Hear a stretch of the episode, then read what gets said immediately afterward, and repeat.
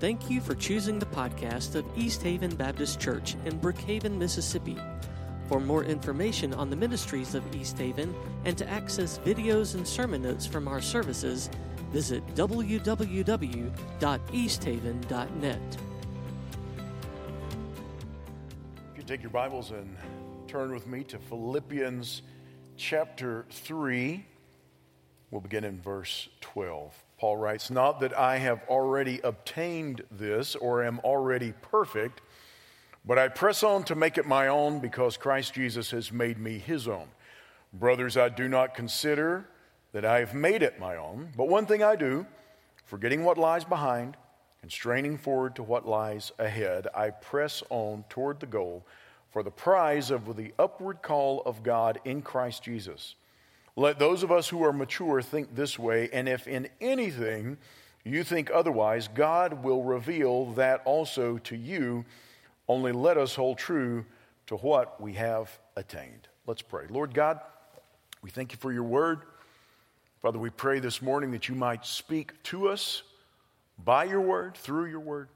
Father, we pray that you might challenge us. We pray that you might change us and make us more and more into the likeness Christ. And we ask this in Jesus' name. Amen. Every one of us at some point in time, we have either had the experience or we will have the experience. If you're a follower of Christ, you've had it or will have it. And that's when you reach a point where you say, you know what? I just don't know if everything I'm going through is worth it. I'm tired. I just want to quit the race. I'm, I'm, I don't see how this is making any difference, so I'm just, I just want to quit. Or in the common parlance of the day, the juice is, is uh, not worth the squeeze. We, we say, well, I, am I'm, I'm trying so hard. I'm, I'm working so hard. I'm, I'm trying to run this race of faith for those of us who are followers of Christ. But sometimes it's just so difficult. And this is one of those times, because some of you are there. Some of you are, are at that place where you've been, you've been running and the path has gotten rocky or the way has gotten dark, and you have either sat down on the side of the course or you are tempted to just sit down on a rock and say, you know what, I'm just going to sit. I'm just going to sit here and I'm going to quit moving forward. It's just not worth it. I'm tired. I don't see how it makes any difference. Well, it's in those types of moments, whether you're in the middle of one or whether one is on the horizon for you, it's in those types of moments that we need to reclaim endurance for our race. We need to reclaim why are we running this race of faith to begin with? Why does it matter? Who started the race? Who keeps us in the race? For whom are we running the race. And in this passage we're looking at today in Philippians chapter 3, Paul uses that metaphor of a race that we're running, of an athlete competing, and he takes that and he uses that in such a way to encourage us to keep moving forward. So you find in Philippians chapter 3, verse 12, Paul starts out and he, he starts out and says, Not that I have already obtained this. Well, what's the this? Well, if you look back at the preceding verses, you find that Paul has been writing about knowing Christ and being conformed to the likeness of Christ, being like Jesus, Christ likeness. That's what Paul is talking about. And he says in verse 12, Not that I have already obtained this or am already perfect, but I press on to make it my own because Christ Jesus has made me his own. If we're going to endure, we must first honestly evaluate our position. You need to know what your position is. You need to know who you are in Christ. Paul says, I haven't already obtained it. I'm not perfect yet. God's still working on me. Remember that song? Maybe if you grew up in church, you heard that you, you sang that song as a child. God's still working on me. And we are, we are still works in progress. But the idea is there is supposed to be a progress. There's supposed to be movement forward. There's supposed to be movement toward Christ likeness. And we find that whenever Paul writes this, he says, I'm not there yet. It's an honest evaluation. He says, I'm not there. I know that I am not fully there yet, but yet I am moving in that direction. I talked to a guy one time. Some of you have heard the story. I talked to a gentleman uh, up in Knoxville one time, and he looked at me and he said, I've reached the point. I said, What point? He said, I'm not growing anymore because I have reached the point that Paul couldn't reach. I said, You, you know, you're not there. He said, Yes, I am. I said, No, you're not. He said, How do you know I'm not there? I said, Because you think you have arrived. That's clear evidence that you're not there. If you start thinking you have arrived, can I just tell you, you haven't. Can I tell you when you arrive? When you die as a follower of Christ and you are made perfect in the presence of God. That's when it's finished. That's when you are fully like Christ. None of us will be fully like Christ here on this side of eternity. None of us. We're all still works in progress. So you honestly evaluate your position, but look at who put him in this position. Look at the rest of verse 12. But I press on to make it my own because Christ Jesus has made me his own. He says, Christ has made me his own. And so therefore, I'm pressing on to make it my own. Now, what is Paul talking about there? Now, some have said what Paul is talking about is Jesus saves him, but Paul's Paul has to keep himself saved. No, that's not the idea. The idea is that Paul has been saved by Christ. And now Paul does not work for salvation. He does not work to keep his salvation. He works, as we say, not for salvation, but from salvation. The things that he does is evidence of who he is. The way that he lives his life out now is an, is an expression of the fact that he is in Christ. That's the idea that we find. Because Paul says, God got a hold of me. Where did that happen? On the road to Damascus. Paul is on his way to persecute Christians breathing out curses and threats. And he is on his way to do his best to stop this progress of this fledgling church. And what happens? God strikes him.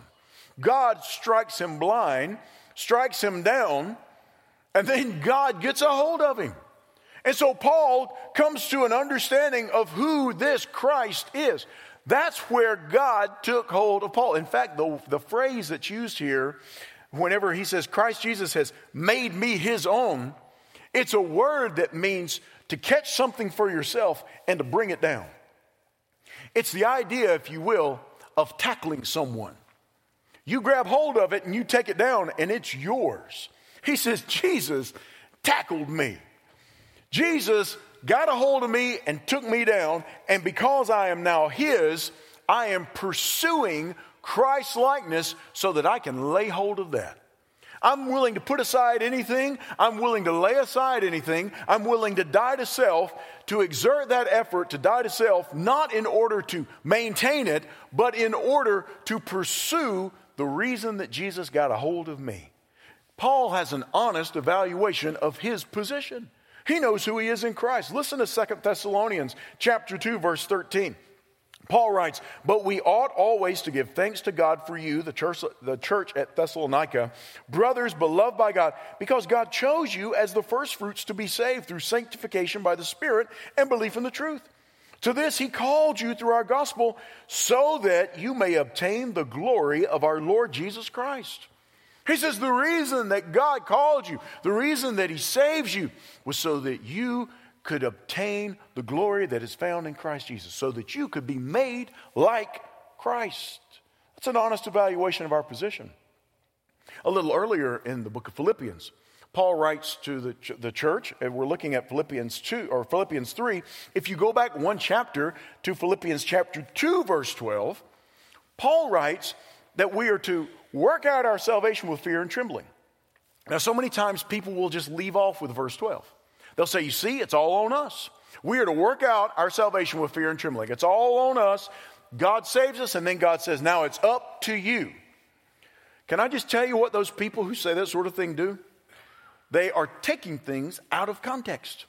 Because if you just read verse 13, Paul writes, For it is God who works in you both to will and to work for his good pleasure. He says, You work out your salvation but you know who gives you the want to? God. You know who gives you the power to work for Him? Not, not from salvation, not for salvation. Do you know who does that? God. Paul says it's God. God got a hold of Paul. And God so radically transformed Paul. And Paul understands the reason that God got a hold of him was to make him like his son. And Paul understands that.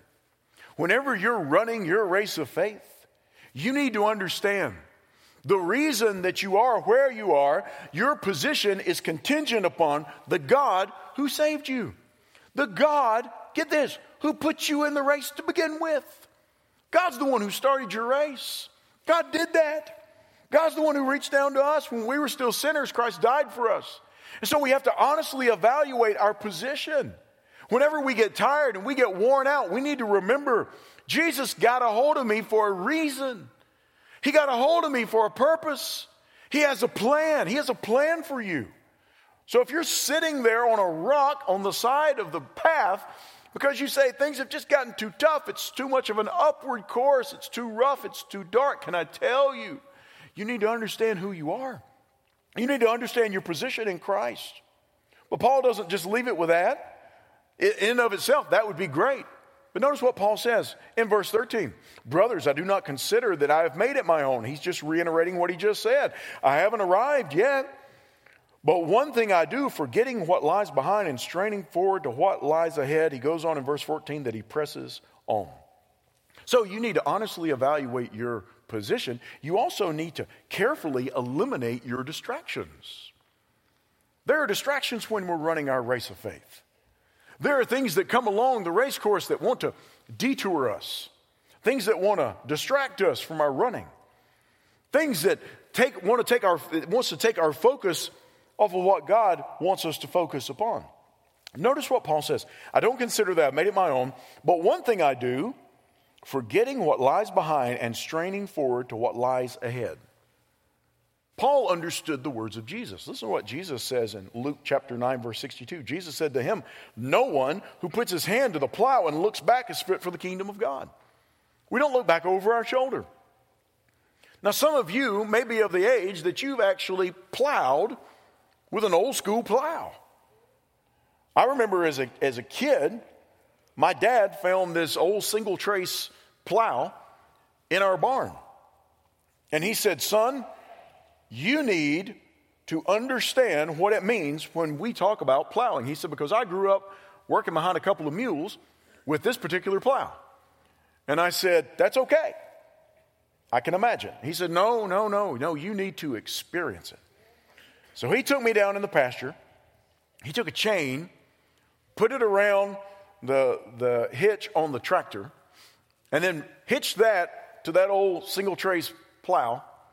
And he said, You know, now, son, I mean, this is just going to be like if, you know, one mule was pulling you. I said, No, Daddy, that's a tractor. That's not a mule. He said, Well, that's, that's the idea.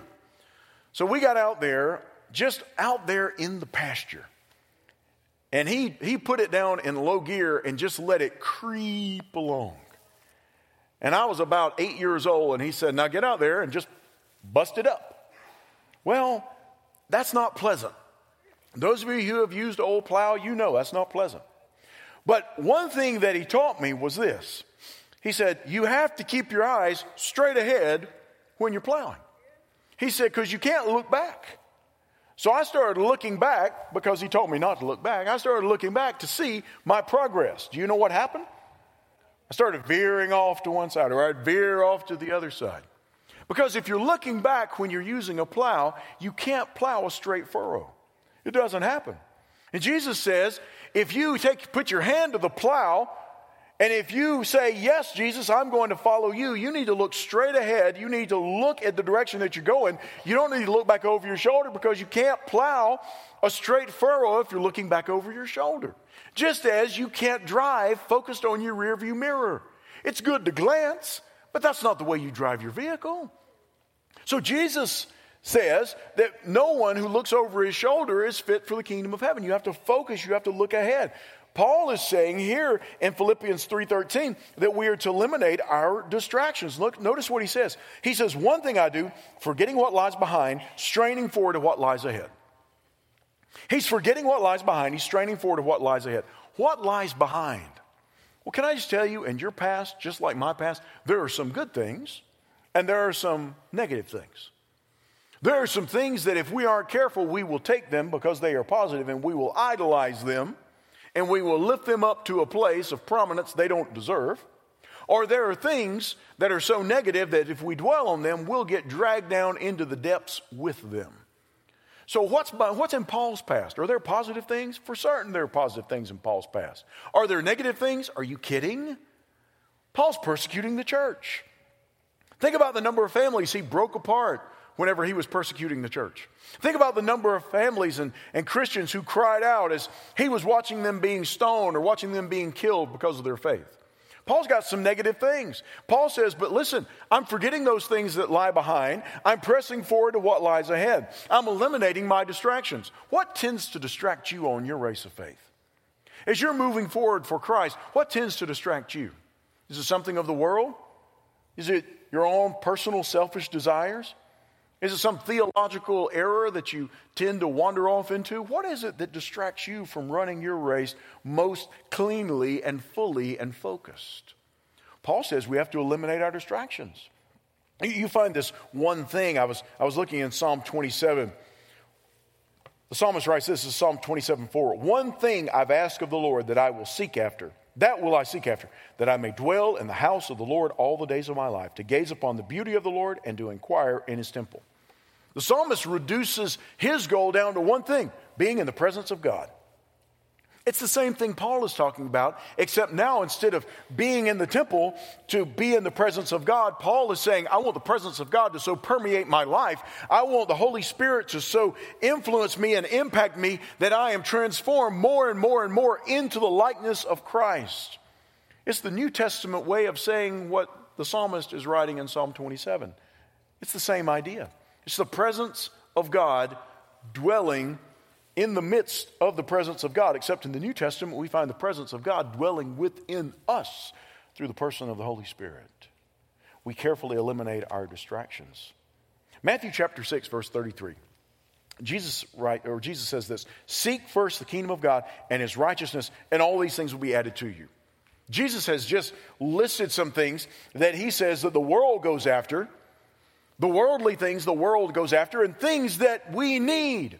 We need food, we need to be clothed, we need to be taken care of, we need our basic needs met for survival. And Jesus says, My Father already knows those things. He knows you need them. He feeds the birds. He's going to feed you. You're worth more than the birds. And then he goes on to say, But your goal should be to seek first the kingdom of God and his righteousness. God's going to take care of all the other stuff.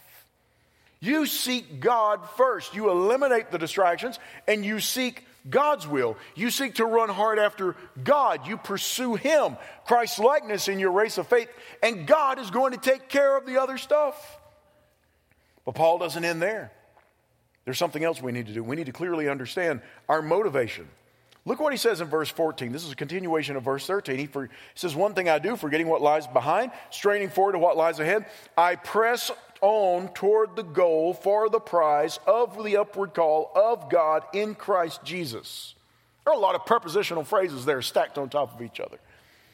He presses toward the goal for the prize of the upward call of God in Christ Jesus.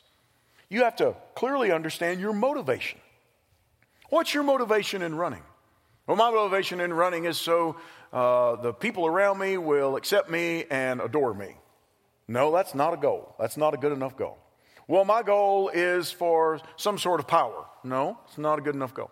Well, my goal is to pursue God so that people will look at me and they will think, oh, well, how, how spiritual that person is. No, that's not what Paul says. The reason that we pursue, our motivation for pursuit, is the upward call of God in Christ Jesus. That's the goal. That's the prize. What do we run after? We run after not a what, but a who. We run toward Christ. We pursue Christ likeness. What does that look like? It means that we lay aside anything that would hinder us from running. You've heard me say before, it's not a matter of we need to do better, it's a matter of dying better. We die to self. We lay down our own expectations, our own opinions, our own preferences, our own desires. And we run after the, the desires of God. We run after the purposes and the plan of God Himself. He says, I press on. There's some, there's some effort exerted there. He's agonizing over this. Have you ever agonized over your sin?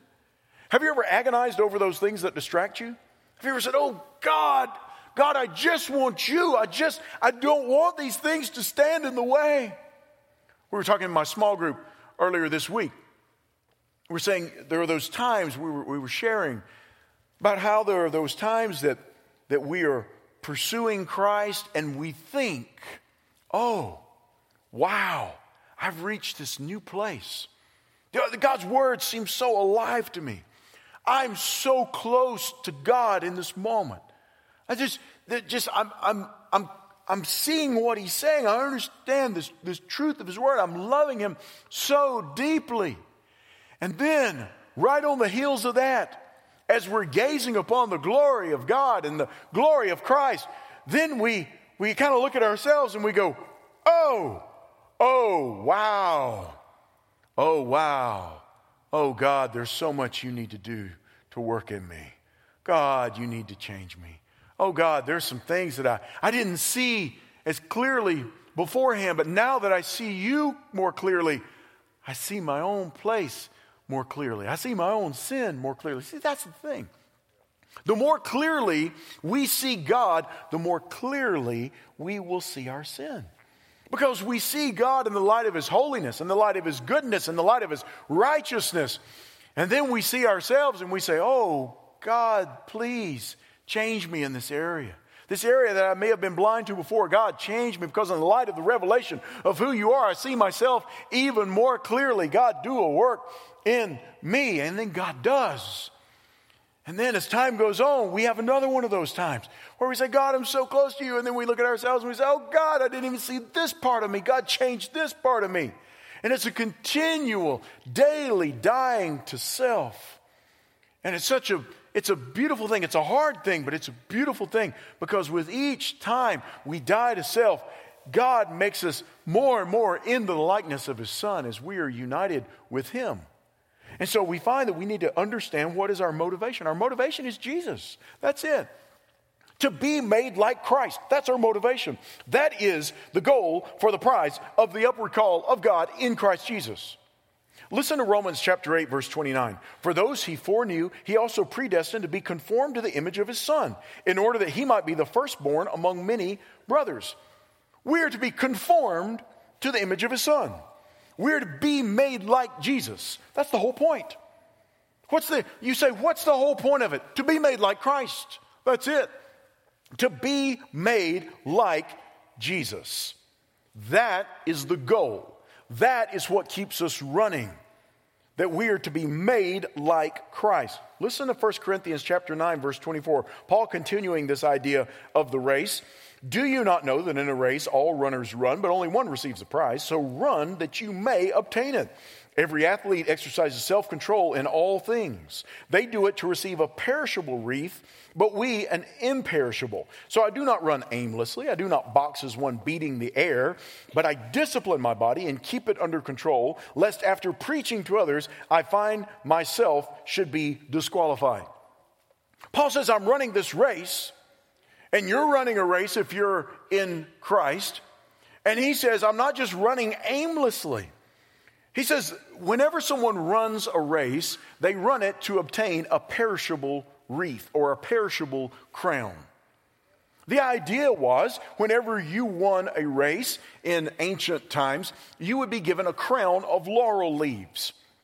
And that crown of laurel leaves, you would wear it around your head and it would be a symbol of your victory. But there's only, a, there's only one problem with a crown of laurel leaves. They would make it out of fresh laurel, and what would happen over time? Well, it would die because you've just cut it from a, a living plant. So the leaves would turn brown, they would wither, it would get dry, the leaves would fall off. You'd be left with some, some twigs, essentially. This is why sometimes you hear uh, the phrase used that comes from that time when people are resting on their laurels. It means that they are looking to some victory in the past, thinking that that's going to give them victory in the present. Can I just tell you, past victory does not ensure future success. Christ does. That's who ensures future success Jesus. We look to Jesus, we depend upon Jesus, we follow Jesus. We don't bank on our past success, our past victory. No, that's wonderful that we've had a past victory, but that's not what we depend upon. And Paul says, I'm not running to obtain a crown that's going to fade, that's going to perish, that's going to wither and die and rot. No, he says, I'm running for an imperishable crown. I'm running for a glorious crown. I'm running for one that will last forever. And that crown is the glory of God found in Christ's likeness, being made like Jesus. And notice what he says in verse 26. He says, I don't run aimlessly. He says, I'm not, I'm not competing as one who is beating the air. It's the idea of a shadow boxer. He says, I'm not just shadow boxing here. He says, but I discipline my body. The word discipline there comes from a word literally that means to punch someone under the eye. That's what it means. To give his fleshly, earthly, sinful desires a black eye, to knock them out. That's the idea. That's exactly what Paul is saying that we are to discipline ourselves, that our sinful desires that run contrary to running our race for Christ, we should give them a black eye. Now, I don't mean that you literally go around punching yourself in the face.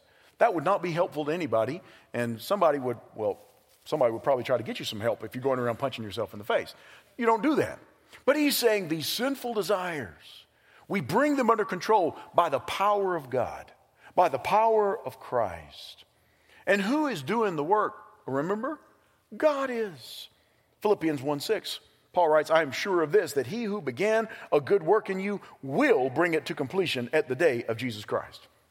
The work that God started in you, he will bring it, bring it to completion. He will finish what he started. Jesus started that work in you, he got a hold of you, he will finish that work in you. So you can trust that. You can continue to run you can continue to move forward. Yeah, but I don't know where that path's going to lead. It's okay. Jesus does. Yeah, but I don't know how. It may get difficult. It will get difficult. Jesus said it's going to be difficult. You keep running. But it may get dark. You keep running. Jesus did not leave you by yourself to run this race of faith. Jesus is running with you. Jesus is in you, empowering you to run. And Jesus will bring the work that He started in you to completion. So, what's our responsibility? To trust Him, to obey Him, to follow Him, to die to self. That is our responsibility. You stay in the race, you keep running, you don't stop. Some of you know uh, my, my wife, Rebecca, she is a big runner. Some of you have heard the story. I, I went with her one time, and she was going to run the Memphis Marathon. She was going to run a half marathon that day. And I remember I, I walked to the I walked to the, the, the finish line, it was great because she had a she has a, a chip inside of her running bib, inside of her number, and I had the app downloaded and I could track where she was. So I could get to a certain corner and cheer her on, and then I would go find something to eat. and that's what I did all morning long. I would go and I'm like, yeah, you go. Cupcake time. You run, you run. Go to the Peabody, get me one of those little miniature key lime pies they have. Yeah, this is going to be awesome. You keep running. It's Memphis. There's some barbecue somewhere around here. So I had eaten. She was running her race. So I went and timed it out so I could be at the finish line. So I'm standing there at the finish line, and people start coming in. And they start running across that finish line. Some of them aren't running across the finish line, some of them were stumbling across the finish line. There's this one guy, and, I, and, and there's the music is playing, and because the announcer is looking at the same app, he can tell the names of the people who are running in, even without seeing them. He can say, rounding this corner down here is so and so. And he's running with a time of this, running, rounding that corner, coming into the stretch is so and so, and she's she's breaking her own personal record and all these things. And the music is playing and everybody's cheering, and I'm thinking, wow, this is exciting. Maybe I would want to do this one day. And then a guy came running through and threw up on himself. I was like, well, maybe not. I don't want to do anything that makes me throw up on myself. And then this other guy's running, and I mean, he is running, and I'm like, wow, this guy looks like he's about to finish strong. And he just falls over in a heap, and they drag him up and put him in a wheelchair and hoist him out. And I was like, oh, I don't think I want to be running this. And people are coming in, and I mean, and there's a look of relief on their faces, but there's also this look of great exertion and pain and exhaustion. And I'm sitting there looking at these people, and we were driving back, and I told Rebecca, I said, Are these people throwing up on themselves and collapsing and crawling on their elbows like army crawling over the, the finish line? And she said, Yeah. And I said, Man, that's just rough. And then it hit me. But they finished the race. They got across that finish line. Yeah, they threw up on themselves. Yeah, they had to cart them off to the medical tent. Yeah, they had to do all that. But they finished the race.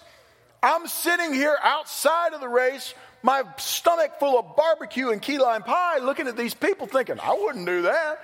But you know what? They ran the race. They finished the race. They got a prize. They got a medal. I didn't get a medal for eating barbecue. I wasn't in the race. Listen, so many times we have people, you're going to have people, you're going to have people within your family, you're going to have people even within the church who are going to tell you, like, oh, I don't like the way you're running the race. And do you know what? Do you know what will happen? Their voice is only going to be continually clear if you stop to listen.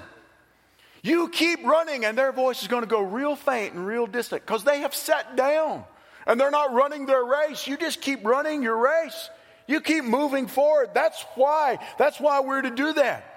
And then as time goes on, as we're running our race, that will show that we are mature. Look at the rest of this passage. Verse 15 Let those of us who are mature think this way. Paul says, if you want to show that you are mature, think like I've just explained. You should be thinking. Set your mind on these things. And if in anything you think otherwise, God will reveal that also to you. Only let us hold true to what we have attained. Verse 16, before we go back to verse 15, only let us hold true to what we have attained. The idea is what we know, what we have attained, the truth that we have comprehended and got a hold of, let us run, let us exercise obedience in those areas. Someone once asked, I think it was Billy Graham, do you ever have a problem with the things in the Bible that you can't understand? He said, I have a hard enough time under, uh, living by the things that I do understand. So the idea is this whenever we're running our race, we need to understand that what we don't know doesn't keep us from doing what we do know. If we say, Yeah, well, I don't know about that, yeah, but what do you know? What truth do you know? Run, run with that truth. And then God will mature you and He will entrust you with more understanding and more revelation of who He is, so then you can run even more dear and even more clear. So, but we need to humbly demonstrate our maturity. Look at verse 15 again. Let those of us who are mature think this way, and if in anything you think otherwise, God will reveal that also to you. We are to grow, we are to mature, we are to be transformed in the likeness of Christ. What does that look like? Real time boots on the ground. What does that look like? Well, I think 2 Peter gives us a good idea. 2 Peter chapter 1 verse 5. Peter writes for this very reason, make every effort, there it is again, there's some effort on our part not to get saved or remain saved, but to work from salvation. Make every effort to supplement your faith with virtue, and virtue with knowledge, and knowledge with self control, and self control with steadfastness, and steadfastness with godliness, and godliness with brotherly affection, and brotherly affection with love. So he lists some things. Now, it's not an exhaustive list, but he lists some things and says, if you're maturing, these are the things that we're going to see in your life. You think about the fruit of the Spirit, these are the things that we will see. And notice what Peter writes, verse 8 of, first, of 2 Peter 1. For if these qualities are yours and are increasing, they keep you from being ineffective or unfruitful in the knowledge of our Lord Jesus Christ. He says, if you're following Christ, if you are maturing, you're going to show evidence of these things. And if you're showing evidence of those things, that's evidence that you're following Christ, and you're not going to be immature. You're not going to be unfruitful. You're going to produce fruit. People are going to see a demonstration of your maturity. Listen to John 15, 8. The words of Jesus By this my Father is glorified, that you may bear much fruit and so prove to be my disciples. You've heard me say it before. The fruit is proof of the root. The fruit that you bear is proof of whom you are rooted in. If you're rooted in Christ, you will bear fruit. But if you're not rooted in Christ, you don't bear fruit because the fruit is the proof of the root. And so you have to understand that we're to demonstrate our maturity. We're to demonstrate it humbly, recognizing that God is doing this work in us. Colossians 1:28 Paul writes him we proclaim that's Jesus warning everyone and teaching everyone with all wisdom that we may present everyone mature in Christ. Notice what Paul says back in Philippians 3 verse 15. He says if in anything you think otherwise God will reveal that also to you. Aren't you glad that it's not dependent upon us to convince someone of what God wants to do with them? I am so glad that it's not dependent upon me. I, I, there have been times in my life that I've thought, if I could just word it a certain way, if I could just, if I could just get, if I could just get an emotional response from that person, if I could just explain it so logically, then maybe, maybe, maybe they would just say, oh, they would have a moment. Oh, God's got to get a hold of them. God's got to grab hold of them and take them down. God needs to be doing a work there. There was a, a gentleman one time, his name was, uh, and I think I've shared this before, but at the last church where I served, there was a gentleman by the name of Audley. He's passed on now. But this, this he was a, one of the older deacons, and I went with him one time, and we went to, to visit Sunday morning. We'd go visit Sunday morning after Sunday morning service sometimes. And I remember we went and there was this person who had indicated they didn't know Christ and wanted to talk with someone. So we showed up, drove across town uh, in a rainstorm, showed up at the person's house, and uh, it was a little 10 year old boy. And uh, we knocked on the door, and the mother is sitting on the couch. She didn't even turn around. We knocked on the screen door, and she said, What do you want?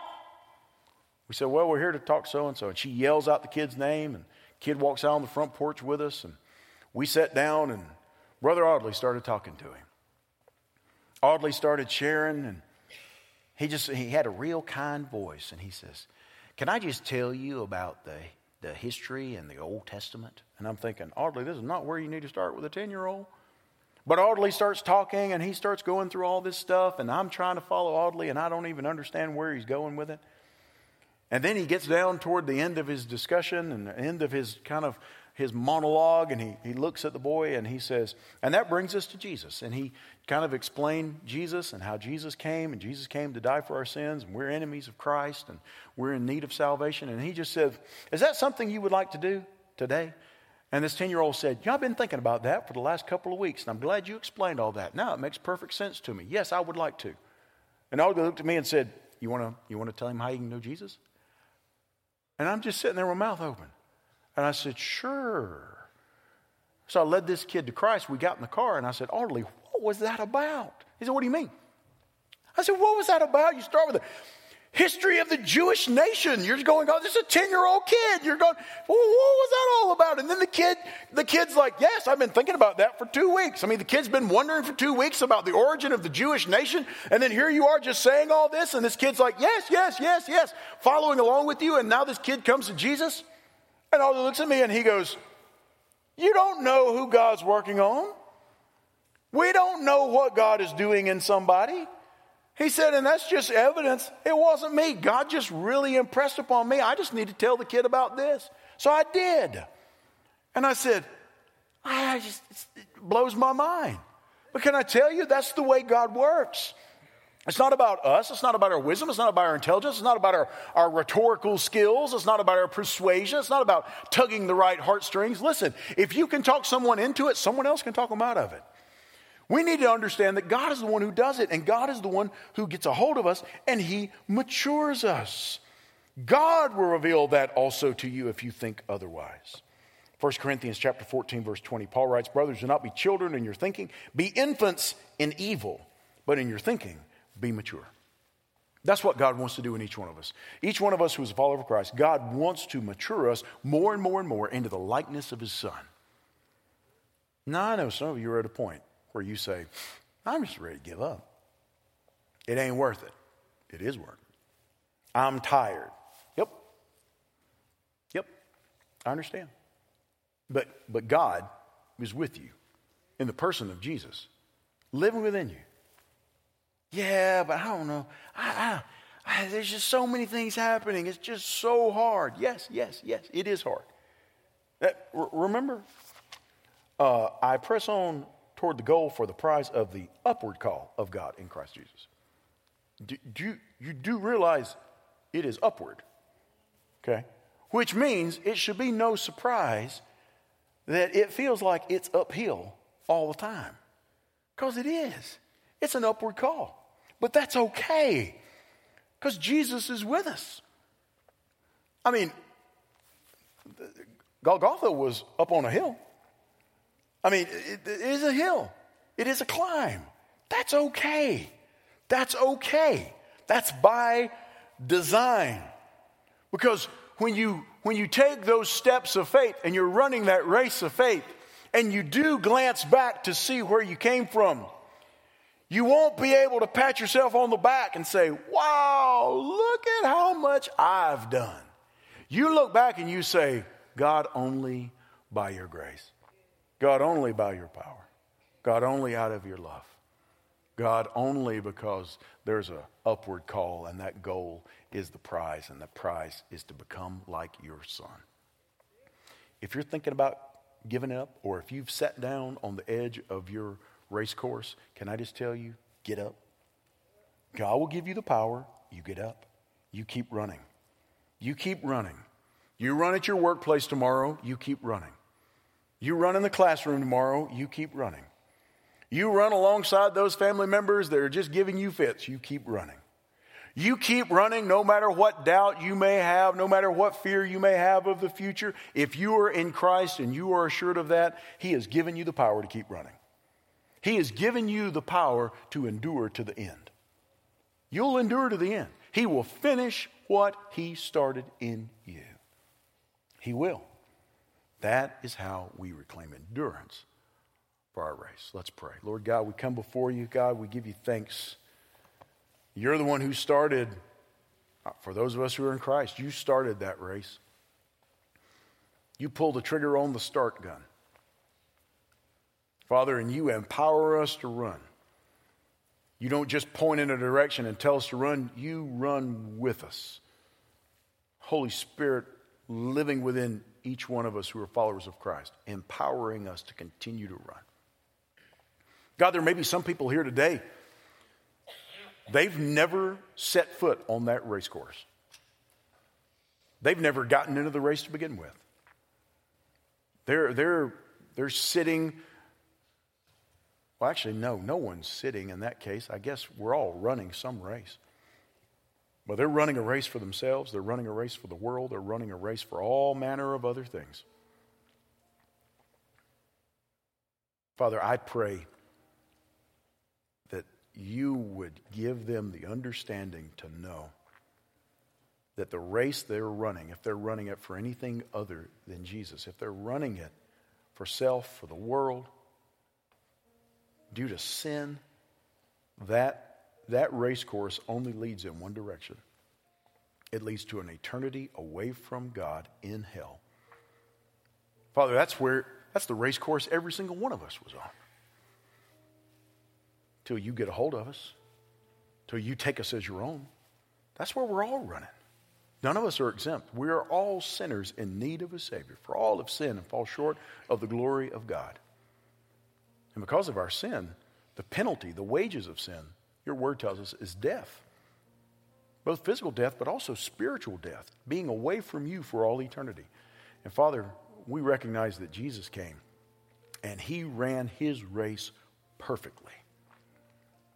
And that race pointed toward an occupied cross and an unoccupied tomb.